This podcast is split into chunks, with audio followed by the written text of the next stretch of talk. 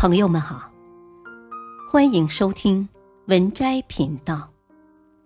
本期分享的文章是：一个人的四大天规，违反必有灾。二，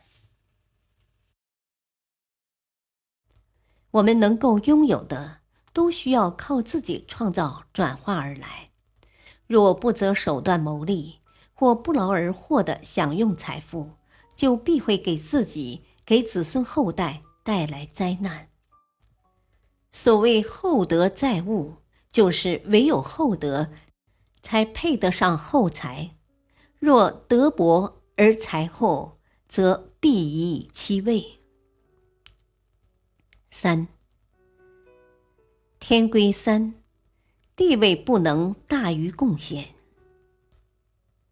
韩非子显学中说：“宰相必起于州郡，猛将必发于卒伍。”宰相、将领都是从地方、从基层逐步提拔的，如此才能更好的在其位谋其事，也能得到部下的拥戴。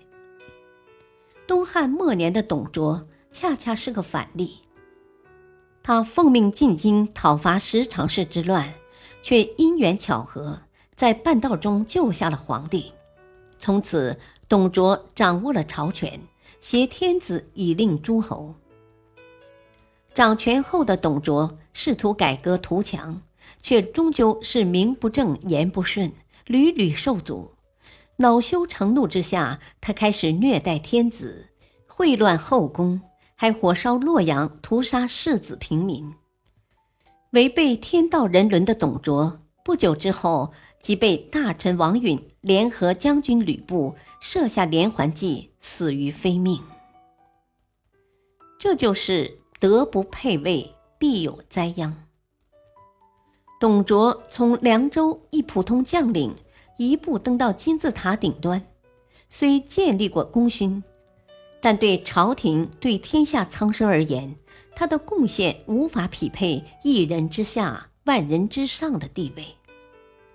因而，当一个人的地位高于贡献时，必然引起周围人的不服、妒忌，甚至被算计，招致横祸。二零一八年，娱乐圈某女星。公然领国家精神造就者奖项，引起全网一片哗然。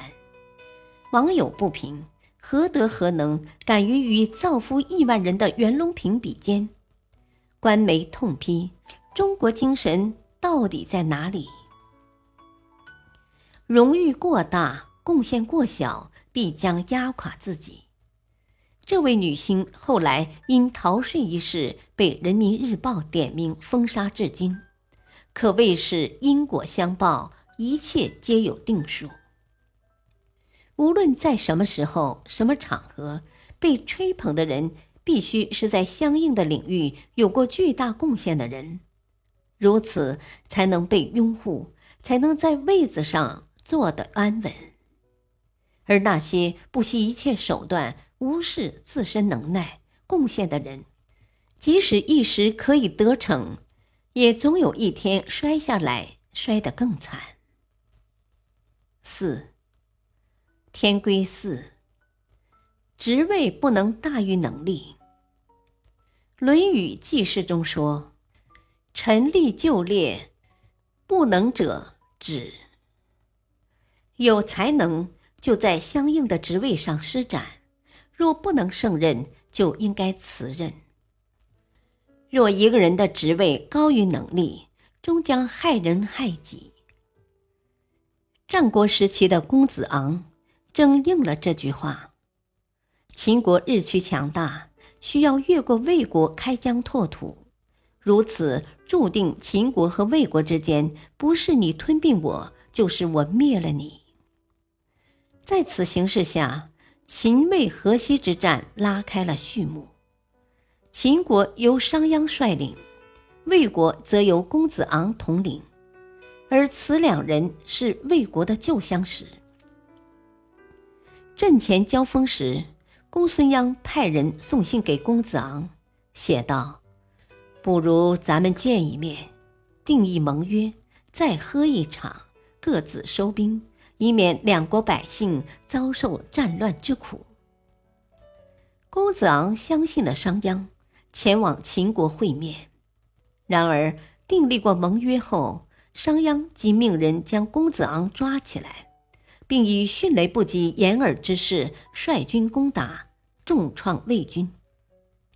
此次战役，作为义军统帅，公子昂的智识显然是不够的，连最基本的兵不厌诈都未能识别，不但自己成了俘虏，同时加速了魏国的没落。听过一个小故事，老人在河边钓鱼。有个孩子在旁边观看，没多久，老人就钓了满篓的鱼。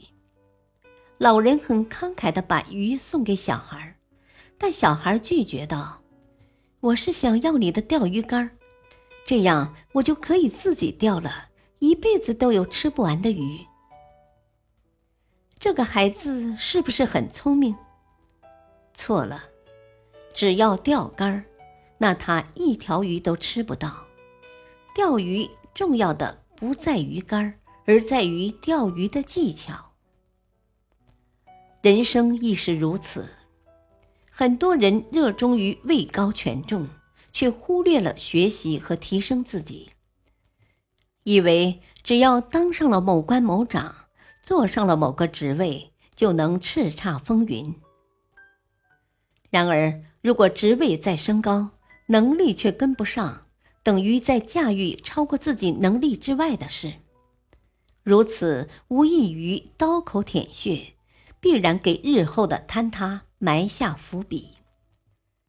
常言道：“没有金刚钻，不揽瓷器活。”真正决定你能够走得稳、走得远的，不是职位，而是与之匹配的能力。《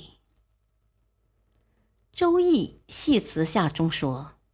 德不配位，必有灾殃；德薄而位尊，智小而谋大，力小而任重，先不及矣。四大天规尽在其中。想要有名声、才华得具备；想要有财富，德行要守住；想要有地位，贡献要先做；想要有职位。能力要匹配。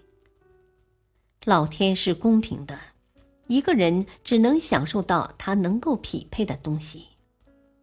而想要得到一样东西，最好的方式就是通过自己的努力，让自己配得上它。否则，不仅是妄想，还会带来灾祸。本篇文章选自微信公众号。南师七日禅。感谢收听，再会。